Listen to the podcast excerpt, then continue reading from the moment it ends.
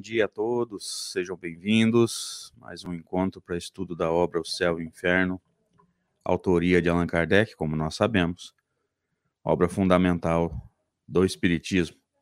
Como de costume, vou convidá-los para os nossos movimentos iniciais. E por movimentos iniciais, nós entendemos a interiorização. Vamos fechar os nossos olhos diminuir um pouquinho da nossa percepção do mundo exterior, voltarmos-nos para dentro, porque a transformação moral é um movimento, é uma dinâmica de mudança de foco. A gente para de olhar para fora, de prestar atenção nos erros do mundo e começa a olhar para dentro, prestar atenção e descobrir as nossas falhas. Sinta a paz envolvê-los nesse momento. Se você sentir alguma forma de desconforto, controle o seu pensamento num primeiro momento. Com certeza, estudando para transformação moral, a paz vai nos envolver. Os espíritos amigos estarão conosco. E vamos agradecer mais um fim de semana, mais um sábado, no nosso caso, mais um encontro para estudo do pensamento de Kardec. Amigo Jesus, amigos espirituais, muito obrigado por mais essa oportunidade. Que seja, Senhor, agradável para nós estarmos aqui nas manhãs de sábado buscando esse conhecimento, buscando o entendimento.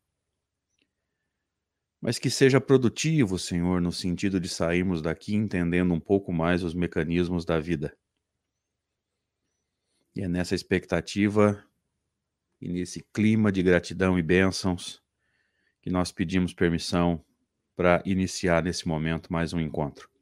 Que assim seja Graças a Deus. Bem-vindos, queridos. Obrigado pela presença de vocês. Obrigado pela amizade, pelo carinho, pela oportunidade, por estarem conosco mais uma vez. Esse é o 34 encontro para estudo do livro Céu e Inferno.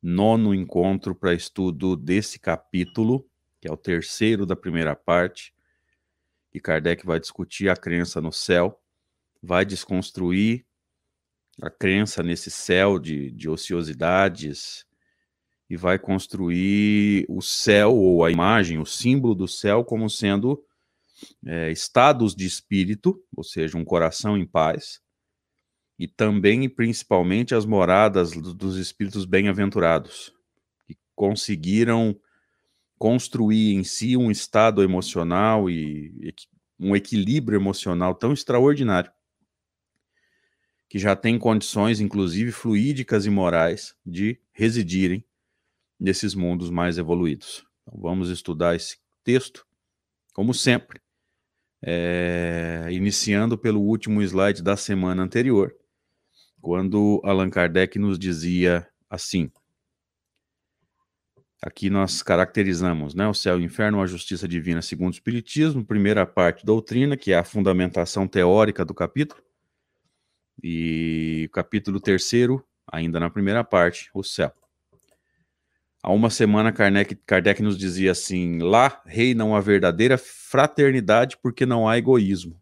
Então, veja, tranquilamente a gente vai entender aqui que o egoísmo ele é o inimigo da verdadeira fraternidade a verdadeira igualdade, porque não há orgulho. Se não há orgulho, não há ninguém sobrepujando os outros o tempo todo, ninguém querendo parecer mais inteligente, ninguém querendo parecer mais, mais bonito, ninguém querendo. Enfim, acho que a, a primeira, primeira definição que eu fiz é a mais, a mais exata, né? Ninguém querendo ser mais do que os outros o tempo todo.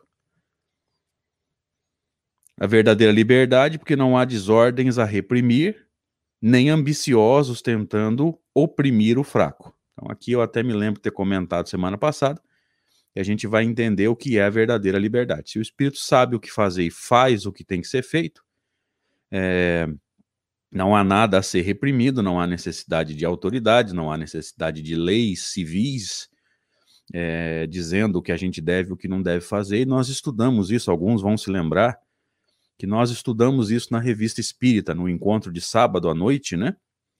É, quando Kardec vai fazer uma descrição simbólica dos mundos mais evoluídos, e vai nos dizer que não há necessidade de leis e não há necessidade de governantes, todo mundo sabe o que fazer e faz o que tem que ser feito. Então não há necessidade de leis dizendo o que é permitido, o que é proibido e às vezes nos forçando a fazer as coisas certas, né?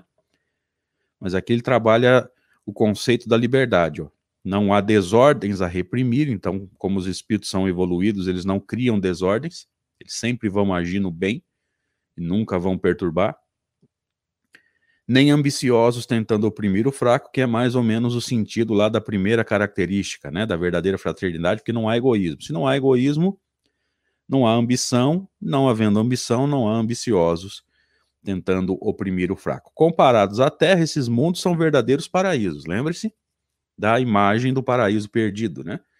Dos espíritos que foram expulsos dessas dessas situações, desses mundos, porque é, em determinado momento, fecha-se o ciclo de construção desse Estado e eles não conseguiram acompanhar o progresso. Alguns expositores usam uma metáfora que eu também acho interessante, que é do, do mundo, ou melhor, o da escola que muda de que muda de nível, né, que muda de, de, de, de grau, e os alunos que não conseguiram acompanhar é, e não conseguiram passar de ano e, portanto, passar de grau, são obrigados a procurar outra escola.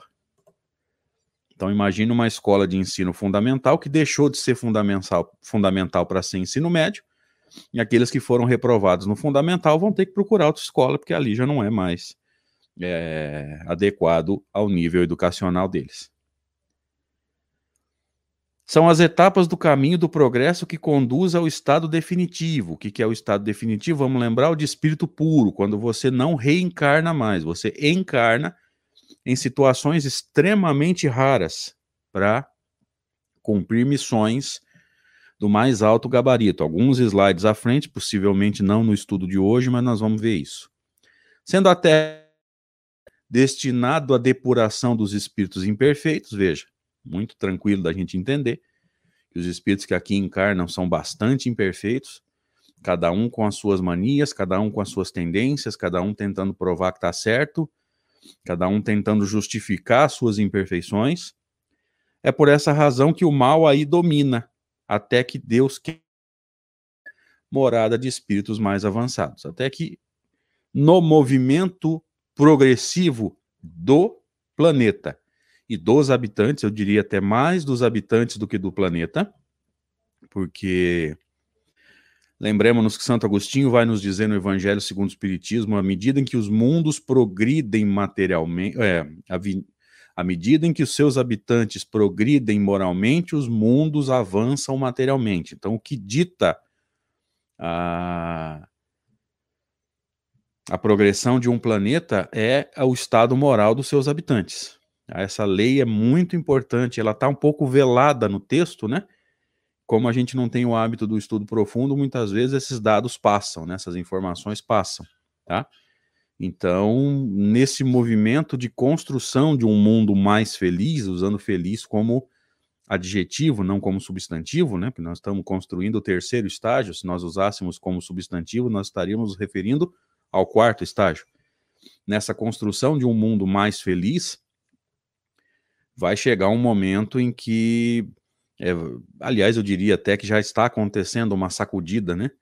Onde os, a poeira do fundo do, é, do fundo da, da, da, da, do copo lá, a sujeira no fundo do copo está tá sendo agitada, para a gente entender que não adianta deixar só ela sentar, não adianta a gente varrer a sujeira para debaixo do tapete, a gente precisa realmente limpar a nossa casa.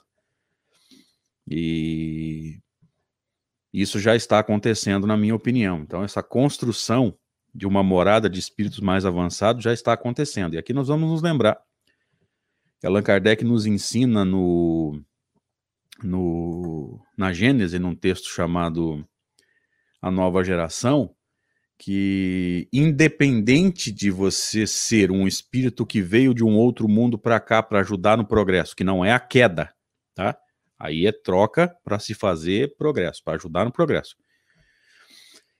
É, que independente de você vir de outro mundo para cá para ajudar no progresso ou ter evoluído e amadurecido aqui não muda nada. Então a nova geração, ao contrário do que se diz, não, é, não são os espíritos que vieram para a Terra para ajudar no progresso, são os espíritos que avançaram, que progrediram e que estão é, simpáticos à nova fase, ajudando aqueles que a gente vai simbolizar como retardatários. E aqui nós iniciamos então o trecho de hoje do nosso estudo, com Kardec nos dizendo assim: é assim que o espírito, progredindo gradualmente à medida que se desenvolve, chega ao apogeu da felicidade. Então veja que ele está caracterizando a felicidade do espírito não como um lugar e não pela necessidade do tal do céu. Ele vai caracterizar a felicidade do espírito como sendo o seu grau de progresso. E aliás, isso é muito tranquilo para entender, porque em vários pontos de várias obras isso nos é dito, né? Felicidade perfeita é característica dos espíritos puros. O que a gente encontra na Terra, e quando eu falo a gente, nós, espíritos imperfeitos, é uma felicidade relativa da consciência que vai ficando cada vez mais tranquila, cada vez mais em paz, é, conscientes de que a gente faz o bem que pode fazer, mas que esse bem pode ser ampliado. Nós não chegamos ao nosso limite ainda. Nós temos muito que, que aprender a fazer o bem. Que nós estamos conseguindo gradativamente evitar o mal que pode ser evitado. Embora nós ainda tenhamos, às vezes, um pouco de medo de nos posicionar frente a determinadas situações, porque isso vai gerar desconforto. As pessoas vão ficar bravas com a gente e a gente tem um pouco de receio de nos posicionar. Mas isso, com o tempo, a gente vai entender que é necessário. Lembre-se da definição que nos é dada na questão 932 de O Livro dos Espíritos, né? Por que, que o mal reina na terra? Pela timidez dos bons. Os maus são audaciosos. Você vê que tem gente vindo à televisão, tem gente vindo à internet para defender crime, para defender coisas erradas. E às vezes você que não concorda, ou a gente que não concorda, a gente fica com medo de se posicionar. Então vai chegar um momento em que a gente vai entender essa necessidade de nos posicionarmos de forma fraterna, sempre respeitando, discutindo ideias, sem julgar pessoas, mas mais cedo ou mais tarde a gente vai sentir a necessidade desse posicionamento. Mas antes de ter atingido o ponto culminante da perfeição, ele goza de uma felicidade relativa ao seu avanço. Então é possível ser feliz no nosso grau de, de evolução? Sim, felicidade relativa, no nosso caso, bastante bastante imperfeita ainda, sem entendermos muitas vezes, geralmente eu diria até, o que é a felicidade do espírito e o que é a alegria da matéria. Às vezes a gente confunde um estar bem, estar animado para determinadas circunstâncias com a verdadeira felicidade. E às vezes não é isso. Tá? A verdadeira felicidade ela vem da consciência limpa, da fé no futuro, de um futuro que vai ser melhor com certeza, de que esses momentos é, de balbúrdia eles vão passar. E esses momentos de balbúrdia nada mais são do que fruto do nosso num passado mais ou menos recente, causas atuais das aflições, ou seja, aquilo que eu deixei de fazer nessa encarnação, causas atuais é, anteriores às aflições, ou seja, aquilo que eu deixei de fazer em encarnações passadas, nós deixamos de evoluir, deixamos de conduzir os nossos na direção do progresso pelo exemplo, e não nos deixamos conduzir pelos exemplos bons, e o que acontece hoje é fruto de nós mesmos. Tal como a criança saboreia os prazeres da primeira infância, mais tarde os da juventude, finalmente os mais sólidos da idade madura, ou seja, aquilo que nos agradava muito quando nós éramos crianças, já não nos agradam mais os prazeres da, da idade adulta, da idade madura, é, nem sempre chamam a atenção da criança. Então a gente vai mudando a maneira de enxergar conforme a gente vai amadurecendo na encarnação. E esse símbolo foi usado, a meu ver, um símbolo belíssimo, por Allan Kardec para ajudar a gente a entender a necessidade de,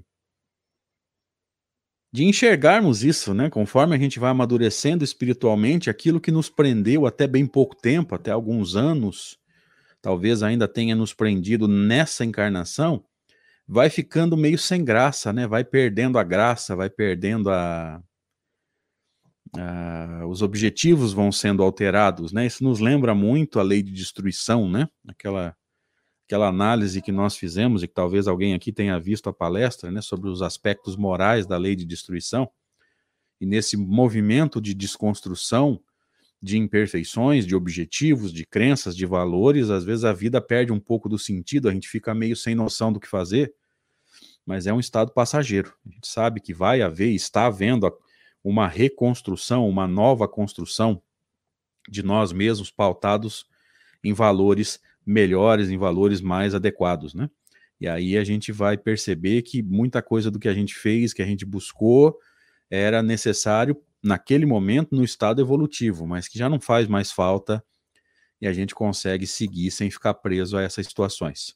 Iniciando o item 12, Kardec diz assim: A felicidade dos espíritos bem-aventurados não está na ociosidade contemplativa, que seria como foi dito muitas vezes, uma eterna e fastidiosa inutilidade. Então aqui ele está é, desconstruindo essa imagem de um céu de ociosidade. Deixa eu colocar o slide para vocês aqui, me perdoem. Vou ler de novo, inclusive. A felicidade dos espíritos bem-aventurados não está na ociosidade contemplativa. Aliás, aqui ele está expandindo o raciocínio que ele, que ele trouxe para nós no item 112, não, 113 da escala espírita, na descrição dos espíritos de primeira classe. O 112 ele discute a primeira ordem, e no 113 ele discute a primeira classe e ele vai dizer que a felicidade dos espíritos puros não está nesse nessa eterna ociosidade contemplativa, ou seja, ficar no céu sem fazer nada que seria, como foi dito muitas vezes, uma eterna e fastidiosa, cansativa inutilidade. Então aqui ele desconstrói aquela imagem que nós tínhamos do céu, onde nós ficaríamos em eterna paz, em tese, porque nós já discutimos isso aqui, eu duvido que alguém fique em paz no céu, se tiver consciência de que algum ente querido seu, por exemplo, um pai, uma mãe, um filho, é, não teve o mesmo comportamento que a gente de repente não está no céu. Então eu não conseguiria ficar bem no céu, ciente de que alguém que eu amo é, talvez estivesse no, no inferno sofrendo. Então é muito relativo isso, mas é, esse céu seria de inutilidade, fastidiosa, que é cansativa a inutilidade. Com a doutrina espírita, a gente aprende que quanto mais a gente evolui, mais a gente trabalha. As missões vão ficando cada vez mais difíceis até chegar a espírito puro, quando a missão é extrema, mas o espírito, pela sua evolução, sendo ele puro, já não corre mais o risco de cair. Então, mesmo que a missão seja extrema, é, o espírito puro não corre risco de erro, então não corre risco de queda. E aí nós vamos nos lembrar de Jesus, há dois mil anos atrás, na missão de trazer a segunda revelação, a lição do amor, a lição perfeita, porque o espírito é perfeito, e sem risco de queda, sem risco de chegar aqui e não cumprir a sua tarefa. A vida espiritual em todos os níveis é, ao contrário, uma constante atividade, ao contrário da é, inutilidade fastidiosa e eterna. A vida espiritual em todos os níveis é, ao contrário, uma constante atividade, mas uma atividade isenta de fadigas. Então, Kardec vai trabalhar aqui para nós é, o verdadeiro conceito do plano espiritual do jeito que o plano espiritual foi apresentado a ele, um plano espiritual onde não há cansaço do jeito que nós imaginamos aqui, porque cansaço do jeito que nós imaginamos envolve o quê? Matéria. Matéria cansa, tem dor, espírito não cansa, espírito não tem dor. Ah, o descanso dos espíritos está no sentido de não estar trabalhando. Então veja que às vezes a limitação do termo nos leva a entender errado a situação? E ele prossegue. Bem, a bem-aventurança suprema, ou seja, o estado dos espíritos puros, consiste no gozo de todos os esplendores da criação que nenhuma linguagem humana poderia exprimir. Então veja que não tem como os espíritos é, explicarem para a gente o que é isso que Kardec está chamando de esplendores da criação. Ou seja, você enxergar a criação com os olhos de um espírito puro é uma situação que ninguém conseguiria explicar para nós. Tá? Eles até conseguem entender, mas não conseguem nos passar. Tá? Nem que nem a imaginação mais fecunda, ou seja, mais é, mais exaltada, a imaginação mais criativa é, poderia conceber. Veja que são estados é, de emoção que a gente não consegue nem entender. Você conseguir contemplar, apesar que contemplar dá a entender o outro estado, né? E você conseguir gozar, é o termo que Kardec está usando, aproveitar todos os esplendores da criação, ou seja, o máximo da felicidade em saber que Deus não erra, que tudo está transcorrendo da melhor forma possível, no conhecimento e a penetração de todas as coisas. Sabem tudo que tem para se saber, aquilo que é evidentemente é, para se saber pela criatura. Tá? Tem coisas que são é, exclusivas de Deus. Porque se não fosse exclusivo de Deus, se fosse possível os espíritos puros conhecerem, nesse ponto eles igualariam Deus. E isso é inconcebível para nós espíritas, tá? Então eles sabem tudo que tem para saber na possibilidade do espírito, na possibilidade da criatura. Não sabem o que é da exclusividade de Deus. Tá? Entendamos bem esse ponto aqui conhecimento e penetração de todas as coisas que a criatura pode penetrar. Tá? Tem coisa que é exclusiva de Deus. Na ausência de toda a dor física e moral, olha só, não há remorso, não há culpa, não há arrependimento, e dor física, então, aí é, é brincadeira, né? Porque se eles não precisam encarnar e encarnam muito raramente, é, fica sendo uma, uma característica da qual eles não, não tem mais necessidade. Numa satisfação íntima, a serenidade da alma que nada altera. Veja, estados emocionais que não são características de espíritos puros. Então, se algum livro você leu que Jesus ficou triste, é, essa colocação de Jesus triste é, reflete o quê? A inabilidade do espírito para entender um espírito puro. É uma situação ali de incapacidade do espírito que tenta mostrar o que está acontecendo, que pela sua limitação não conseguiu entender o que é um espírito puro. No amor puro que une todos os seres em consequência da ausência de todo atrito pelo contato com os maus, e acima de tudo, na visão de Deus e na compreensão de seus mistérios revelados aos mais dignos, ou seja, eles chegam a informações que nós não chegamos, eles têm acesso a informações que nós não temos. Então veja que é um estado com o qual nós podemos sonhar para poder construir. A perfeição espiritual é um estado é, que pode ser construído por nós. Vai demorar muito, evidentemente. Nós vamos ter que nos libertar de muita coisa, nós vamos ter que entender muitos conceitos que nós não entendemos. Entender, inclusive, que a nossa, nossa nosso comportamento tem sido é, pautado num egoísmo que a gente não enxerga ainda, mas vai enxergar, vai desconstruir e o estado de perfeição espiritual com a doutrina espírita ele se torna um objetivo longe, distante, mas um objetivo. Não há mais para nós espíritas é, essa imagem do, do privilégio de Deus ter criado esse puro e aquele impuro não. Todos foram criados iguais, aliás, todos fomos criados iguais e temos a mesma meta a atingir. E a velocidade com a qual a gente chega a essa meta vai depender do nosso esforço.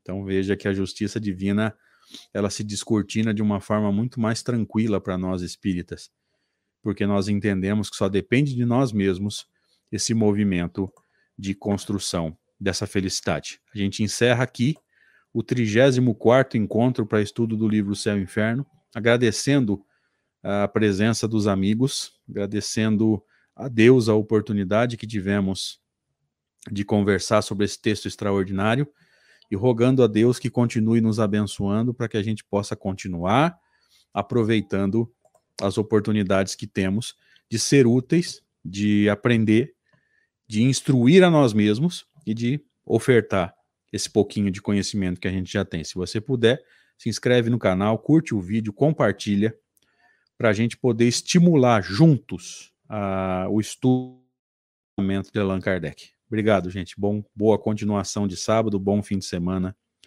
Que Deus nos abençoe.